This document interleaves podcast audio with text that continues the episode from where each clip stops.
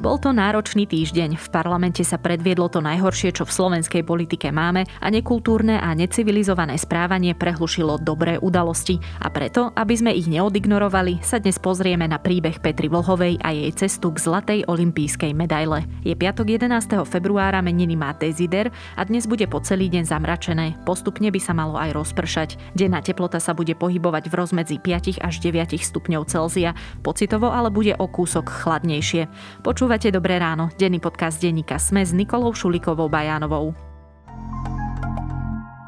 Už nemusíte hľadať dokonalé darčeky na Valentína. Strieborné a zlaté šperky či ikonické kúsky Pandora a Thomas Sabo vyberiete na Sofia SK. Teraz s výhodnými valentínskymi zľavami. Neváhajte a nakupujte. Sofia v 15 predajniach a na Sofia SK. Máte firemné autá? Bločky z OMV už nebudete potrebovať. S palivovou kartou OMV Card zaplatíte pohodlne faktúrou za všetky firemné autá naraz a ešte dostanete aj zľavu na tankovanie. Viac info nájdete na omv.sk. OMV. Energia pre lepší život.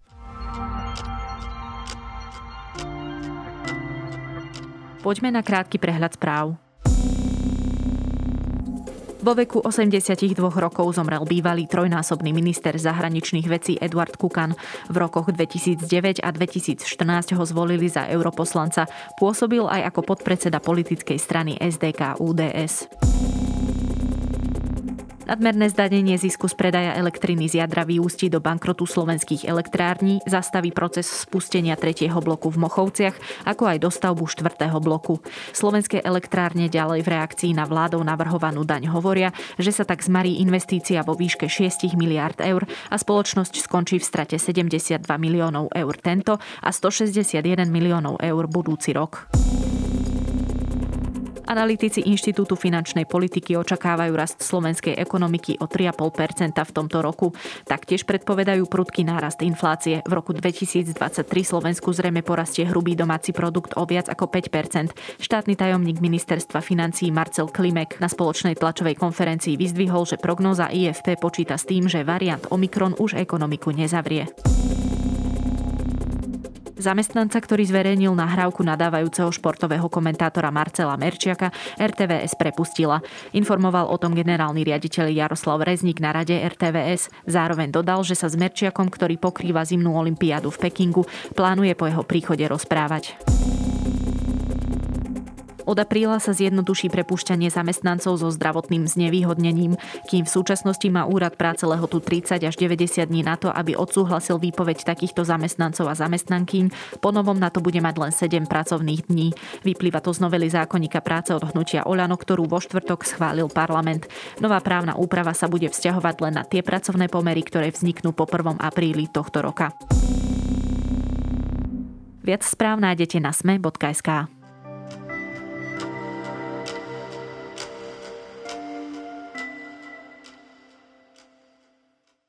Petra Vlhová si splnila sen a získala olympijské zlato. V slalome zvíťazila napriek tomu, že po prvom kole skončila v 8. Jej medaila je zároveň prvou pre Slovensko z tohto ročných zimných olympijských hier v Pekingu. O príbehu, ak nie najúspešnejšej športovkyne u nás, sa teraz porozprávam s redaktorom Športnetu Jurajom Berzedim, ktorý je zároveň autorom knihy Petra, Moja cesta k veľkému globusu. Petra Vlhová! Petra Vlhová na Slovensku športovkyňa rokov 2019 až 2021. Petra Vlhová, olimpijská šampiónka v Pekingu 2022. Petra, blahoželáme z celého srdca. Ti doprajeme tento životný úspech, pretože si najlepšia.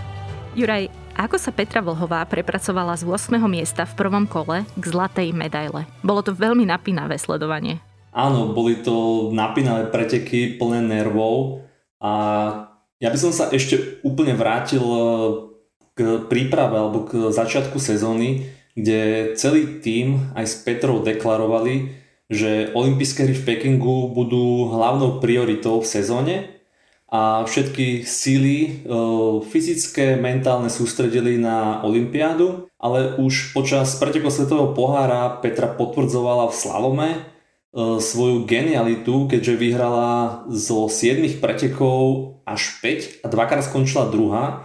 takže každý od nej očakával medailu v slalome aj na Olympiáde. Tlaky e, pred Olympiádou boli obrovské. Prišli na Olympiádu a zistili, že v Pekingu je agresívny typ snehu, na ktorom ona dovtedy nikdy nejazdila a ktorý nevyhovuje jej štýlu jazdenia, keďže jazdí silovo.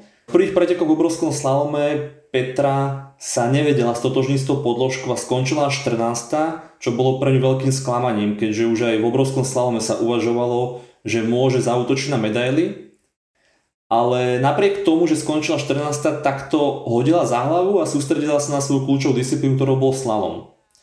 No, po prvom kole bola 8, čo absolútne nikto nečakal. Nečakala to aj Petra. Po prvom kole to bolo veľmi ťažké, pretože samozrejme očakávali sme lepšiu jazdu a hlavne ja od seba som očakávala lepší výkon, ale snažili sme sa to hodiť za hlavu a... A veľkú úlohu zohrali tým, ktorý sa ju snažil upokojovať počas medzikolami, ktorý dodával seba dôveru, že je dobrá. A Veľkú úlohu zohral aj tréner Mauro Pini, ktorý stával druhé kolo. Petra len musela zájsť jazdu, ako dokáže v tom druhom kole a ona to dokázala a napokon z toho bola senzačná zlatá medaila. Ja už som si hovoril, že budem spokojný s akoukoľvek medailou aj s bronzovou a napokon, napokon je z toho zlato. E, treba priznať, že trošku môže mala aj šťastie, keďže až prvých 5 pretekárok bolo rozdiely 22 stotín sekundy, čiže tie rozdiely boli minimálne, ale Petra ukázala veľkú mentálnu silu, že aj napriek tomu, že nevyšiel obrovský slalom, napriek tomu, že bola 8 po prvom kole, tak to zvládla, vyhrala a tie emócie po víťazstve boli obrovské a myslím si, že celé Slovensko sa radovalo spolu s ňou. From eighth position to the gold medal. Slovakia have done it. Petra Vlova is the Olympic champion. Laco Borbeli v rozhovore pre Športnet povedal, že keď si jej jazdu zanalizujú experti, potvrdia, že je najlepšou slalomárkou na svete. A ty už si to vlastne naznačil, že tam ide len o stotiny sekúnd, tak čo Petru odlišuje od superiek? Áno, v jazdovom lyžovaní rozhodujú často stotinky sekundy, často rozhodujú milimetre. Videli sme to pri Sare Hektorovej, ktorá dostala špicara a druhú jazdu mala fenomenálnu a keby to špicara nedostala, možno, že má ona tú zlatú medailu a naozaj pri tom špicarovi rozhodujú milimetre. A v čom je ten Petrin úspech, e, v čom je iná ako ostatné lyžiarky? Tak v prvom rade je to technika, má vycibrenú skvelú techniku, ktorá vo svetom pohári môže jej konkurovať v technike zrejme Mikala Šifrinová. Od ostatných lyžiarok má tú techniku lepšiu, a v druhom rade je to jej e, mentálne nastavenie, má silnú psychiku, má silnú hlavu, že aj keď je na tom štarte, tak sa jej neroztrasú kolena, aj e, keď je môže prvá po prvom kole a musí potvrdiť tú svoju pozíciu, tak dokáže sa v hlave s tým e, vysporiadať a zájsť jazdu, na, na ktorú, ktorú má. Je veľmi stabilná Petra, nevypadáva vôbec, akože minimálne vypadáva v pretekoch, takže je tam aj stabilita a to všetko dokopy e, v podstate tvorí ten celok, e, že áno, momentálne v súčasnosti je najlepšou Slava Marko na svete. Ešte jednu vec mi prosím ťa vysvetlí. Hovorí sa o tom, že tú druhú trať, alebo teda tú trať v druhom kole staval vlastne Píny. A toto mňa zaujalo, že či to vlastne nie je konflikt akoby záujmov, alebo ako to vôbec funguje, že kto stavia a kto určuje, že bude stavať tú trať. Keď on vlastne veľmi dobre vie, čo jej ide. Eh, vo svetovom pohári je to nastavené tak, že každé jedno kolo stáva tréner niektorej z pretekárok. Vždycky na začiatku sezóny je, dajme tomu, 9 slalomov a sa určí, ktoré slalomy kto bude stavať. Kto stáva prvé kolo, kto stáva druhé kolo, čiže eh, vo svetovom pohári je to rozložené, aby každá lyžiarka mala viac menej túto výhodu, že tu trať bude stavať jej tréner. A na Olympiáde sa žrebovalo, kto bude stávať kola v slalome a vyžrebovalo sa, že prvé kolo stával e, tréner americkej lyžiarky Michael Šifrinovej Mike Day a druhé kolo stával Petrin tréner Mauro Pini, čo v konečnom dôsledku zohralo veľmi, veľmi výraznú rolu v tom, že Peťa získala zlatú medailu. Je práve tá zlatá medaila to, po čom ona najviac túžila? Áno, je to taký posledný dielik do tej jej kariérnej skladačky, ktorý jej chýbal, keďže už pred 4 rokmi na Olympiade v Pyeongchangu patrila v slalome medzi medailové ašpirantky, ale tam ešte zlyhala a skončila až 13. Odtedy sa však výrazne posunula po každej stránke. V roku 2019 sa stala majsterkou sveta v obrovskom slalome, v ORE získala aj striebornú medailu v kombinácii, bronzovú medailu v slalome. Ďalší rok získala dva malé globusy za slalom a paralelný slalom. V Lani získala veľký globus a už mala všetko. A pred touto sezónou si jasne povedali, že už nám chýba len medaila z Olympiády a ideme jasne po nej. A ja už aj keď som tak uvažoval pred Olympiádou, že áno, ideálne najkrajšie je mať zlatú medailu a myslím si, že pre Petru Vlhovú je, je najkrajšie mať zlatú medailu práve v slalome, keďže ona je od malička slalomové dievča a sa aj to podarilo, čiže, čiže splnila si ten, ten svoj posledný nejaký kariérny milník a, a môže byť spokojná a šťastná. Ten moment, keď som stála e, pred pódium a čakala som, kým, kým povedia moje meno, bol naozaj... nemohla som udržať slzy, plakala som ako malé dieťa a naozaj e, bol to moment, ktorý som tak vždy si v mysli prehrávala, že možno raz sa mi to podarí a som urobila naozaj maximum preto, aby som to dosiahla a som olimpijská výťazka áno, ako ste povedali, už do konca života. A pre Petru to vlastne nie je úplne prvá olimpijská medaila. Vlastne touto zlatou oslavila 10 rokov od tej, ktorú získala ešte na Olympiáde mladých športovcov a športovkyň v Innsbrucku. E, samozrejme je mi jasné, že to sa rozprávame o dvoch úplne odlišných e, olympiádach, ale už vtedy médiá o nej písali ako o nádejnej športovkyni a o tom, že je mladšia oproti súperkám, s ktorými tam vtedy pretekala. Tak e, povedzme si, že vlastne ako sa jej príbeh začal. Jej príbeh sa začal e, v Jasnej, kde jej rodičia prevádzkovali bufet a tým, že Petra má o 3,5 roka staršieho brata Borisa, ktorý je aj súčasťou jej týmu a on už e, ako dieťa lyžoval, tak Petra popri ňom robila v Jasnej tie prvé oblúky, kým rodičia predávali bufete, tak ona s Borisom e, lyžovala, stávali si skoky, z času na čas si urobili prestávku, prišli si dať hotdog a opäť pokračovali. Takže takto to nejako začalo. Keď začala chodiť na preteky, tak e, začala vyťaziť. Zvyťazila v jedných pretekoch, druhých, tretích. Keď bola druhá, tak e, bola nespokojná, častokrát plakala. Už vtedy sa vlastne prejavovala v nej tá víťazná mentalita. A stalo sa, že v jednom roku, ešte ako v žiackej kategórii, vyhrala 16 zo 16 pretekov a dokonca aj chlapcom v jej veku dávala 2 sekundy, vyhrávala o, o 2 sekundy, čo bolo výnimočné. Až potom išli do sveta a zrazu zistili aj vo svete, že je veľmi dobrá, že je výborná. Sú také preteky Trofeo Topolino v Taliansku, ktoré sú také neoficiálne žiacké majstrovstvá sveta a tam súťažila aj s Mikalou Šifrinovou. Uh, Mikala Šifrinová ich vyhrala a Peťa dostala špicera. Prvého v sezóne, takže sa ešte sa neporovnala úplne s ňou, ale o pár mesiacov neskôr spolu súťažili vo Whistleri, to bolo po Olympiáde v roku 2010 vo Vancouveri, tak boli tam tiež také žiacké preteky, kde opäť Mikala Šifrinová vyhrala a Petra Vlhová bola druhá. S obrovským náskokom pred ostatnými a už tam jej tréner, vtedajší mládežnícky Rasislav Mažgud rozprával, že boli totálne odskočené so Šifrinovou pred ostatnými lyžiarkami. Čiže už vtedy bolo vidieť, že má nesporný talent a že to môže dotiahnuť ďaleko. Keď už spomínaš Mikaelu Šifrinovú, tak uh Ostaňme v tej rovine tej mentality. Aj tu často spomínaš počas toho, ako sa teraz rozprávame. Vidíme napríklad, že Šifrinovej naozaj tá psychická pohoda v týchto dňoch a v týchto týždňoch alebo možno až mesiacoch nepraje. V rozhovore pre, myslím, že RTVS povedala, že jej veľmi chýba otec, ktorý celkom nedávno umrel a doposiaľ sa samozrejme pochopiteľne s touto smrťou nevysporiadala. Okrem toho ešte aj prekonala COVID. A Peťa, ako hovoríš, je na tom oveľa lepšie. Ale aj ona mala v jednom čase, a nebolo to až tak dávno, problémy, ktoré boli spojené vlastne s jej trénerom, Liviom Magonim.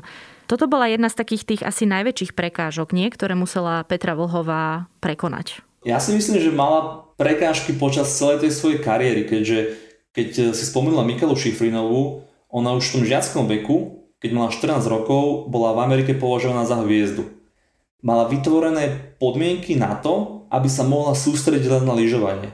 Americká lyžarská asociácia jej zabezpečovala absolútne všetko. Mala k dispozícii materiál, techniku, trénerov, e, ubytovanie, cestovanie a podobne. Toto Petra Vlhová nemala keďže na Slovensku Slovenská lyžarská asociácia ju podporovala minimálne takmer vôbec a v tom žiackom a juniorskom veku to bolo celé na jej rodičoch, na otcovi Igorovi, ktorý si bral aj hypotéky, aby mohla Petra lyžovať a bolo to veľmi zložité, keďže v tých 17-18 rokoch, keď aj vstúpila do svetového pohára, tak bolo obdobie, kedy 2 roky nebodovala vo svetovom pohári. A keď nebudujete vo svetom pohári, tak e, nezískavate žiadne prize money, žiadne odmeny za preteky, ale ani sponzory sa o vás nezaujímajú, lebo tak to funguje na Slovensku, že sa o vás začne niekto zaujímať až vtedy, keď máte výsledky. Čiže dlhé obdobie to museli ťahať aj rodičia, čo bolo veľmi psychicky náročné pre celú rodinu Vlhovcov aj pre Petru, pretože ona vedela, že ona musí zájsť dobré výsledky, aby mohla ďalej lyžovať. Od tých nejakých 19 rokov prvýkrát vyhrala svoj svetový pohár prvý v Óre a odtedy sa to začalo nejakým spôsobom otáčať. Po tom víťazstve v Óre, po tej sezóne, prišiel tréner Livio Magoni, ktorý ukázal úplne novú cestu, nový štýl trénovania, mentálneho coachingu a podobne. A tie prvé 2-3 roky jej veľmi pomohol. Ale už keď sa Petra dostal nejakú úroveň, on tlačil stále viac a viac. A to už v tých posledných dvoch rokoch, najmä v tom poslednom laňajšom roku, keď získala veľký globus, bolo pre Petru veľmi psychicky náročné. E, keď napríklad aj skončila druhá v slalome v Jasnej, tak e, na večeri je Livio Magoni povedal len tú slov, že bola si príliš pomalá. Na druhý deň vyhrala obrovský slalom a povedal jej, že prvé kolo bolo fajn, ale druhé si sa mi nepáčila bolo tam viacero takých vecí, kedy už spolu bojovali, ale bojoval tam celý tým s Liviom, že bola tam v tom týme neprajená atmosféra, nesúdržná, takže áno.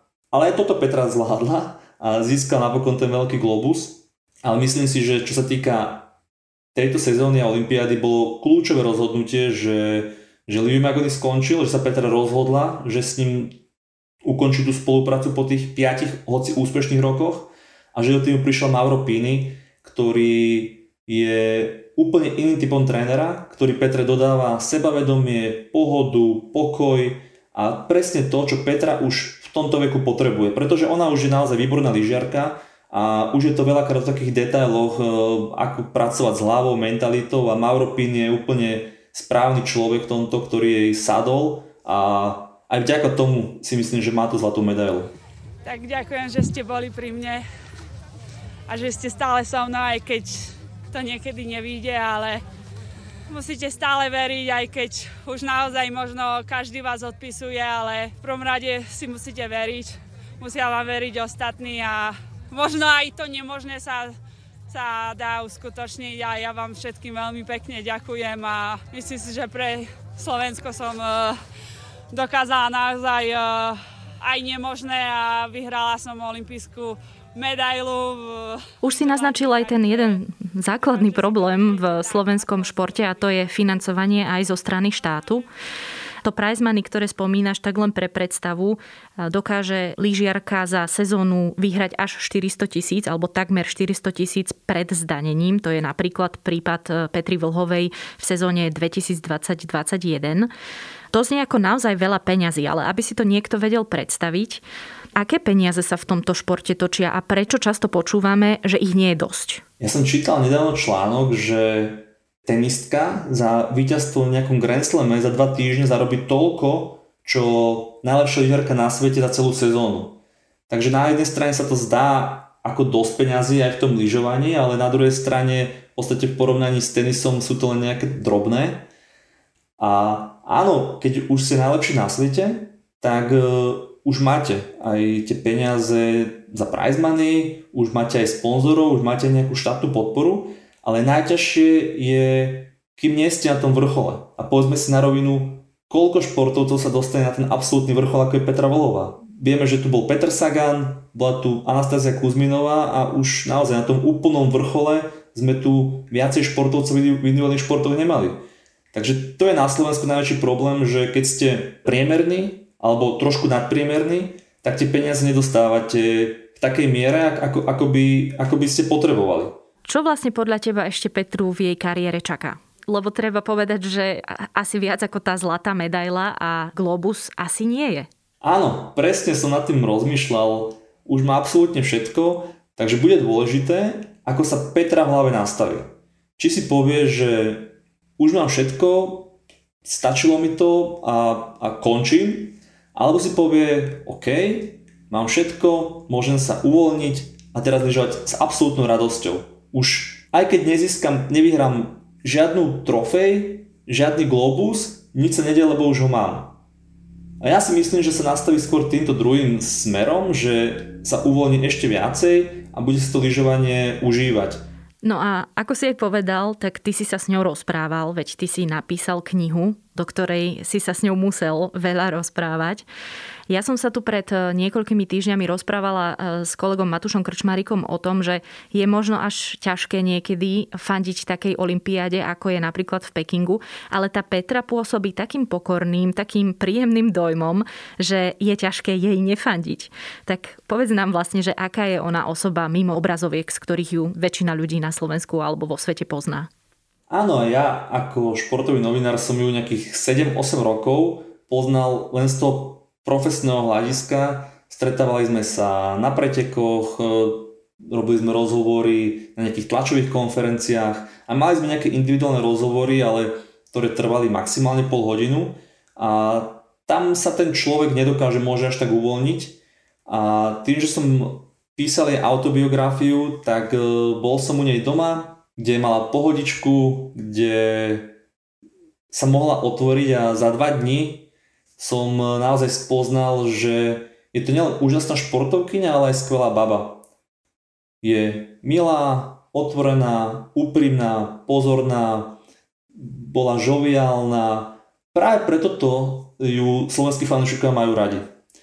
Jedna stránka je samozrejme, že má úspechy, ale druhá vec je, že je milá, úprimná, na nič sa nehrá. Aj po pretekoch sú jej tie vyjadrenia veľmi úprimné, nehľadá nejaké výhovorky, snaží sa veci pomenovať priamo a týmto si získala aj fanúšikov. Nikdy neodmietne poskytnúť fotografiu, dať autogram, preto je ten úspech aj na Olympiáde som veľmi prial, keďže je to, je to super baba. A je super vidieť, že aj napriek tým veľkým úspechom jej tieto vlastnosti zostávajú. No a ešte ju čaká jedna disciplína budúci štvrtok, tak jej budeme držať palce aj spolu s redaktorom Športnetu Jurajom Berezedim. Vedeli ste, že investovanie vo vás zbytočne prebúdza obavy? A že môžete investovať aj bez toho, aby ste vôbec vstali z postele? Dobré ráno! Nie len detaily o investovaní, ale aj ďalšie zaujímavé témy z finančného sveta pre vás dvakrát do mesiaca rozmenia nadrobné hostia Katrin Lendelovej v podcaste ČSOB nadrobné. Vypočujte si podcast Nadrobné na stránke ČSOB a tiež na známych streamovacích službách. ČSOB pre vás osobne.